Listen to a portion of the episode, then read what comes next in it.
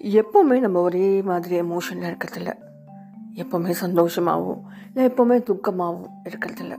எவ்வளவோ emotions so நான் இன்றைக்கி லோவாக ஃபீல் பண்ணாலோ இன்செக்யூர்டாக ஃபீல் பண்ணாலோ ஜெலஸாக இருந்தாலோ லேசியாக இருந்தாலோ இல்லை ஒரு மாதிரி சேடாக இருந்தாலோ இல்லை ரொம்ப கோவப்பட்டாலும் இது எதுவாக இருந்தாலுமே நான் அக்செப்ட் பண்ணிக்கிறேன். ஏன்னா இது நான். இது என்னோட உண்மையான ஃபீலிங் இதை நான் சப்ரஸ் பண்ணும்போதோ இல்லை அவாய்ட் பண்ணலோ இல்லை இக்னோர் பண்ணும்போதோ அதில் ஒரு யூஸும் இல்லை. அதை நம்ம இன்னும் அதிகரிக்கிறோம் ஸோ அக்செப்ட் பண்ணுங்கள் ஏன்னா அதை நம்ம அக்செப்ட் பண்ணும்போது அதுலேருந்து ஹீல் ஆகிறதுக்கும் நமக்கு வழி இருக்குது so you accept yourself you value yourself love yourself எல்லாம் பண்ணும்போது இந்த எல்லா எமோஷன்ஸும் நம்ம கூடவே தாங்க வரும்.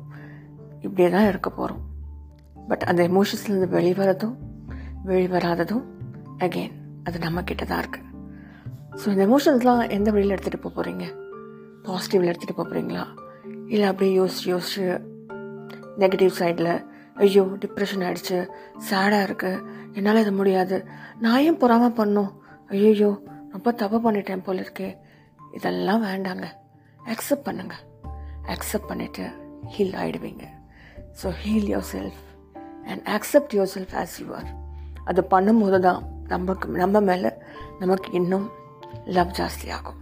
Self love which is very very importance so remind yourself it's okay to have any kind of emotions but அதுலேருந்து எப்படி ஹீல் ஆகுறீங்க?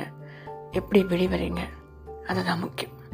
இன்னும் பேசலாம். கனெக்ட் ஆயிருங்க என் கூட. இதை திவியுடன் கதைக்கலாம் வாங்க. நன்றி.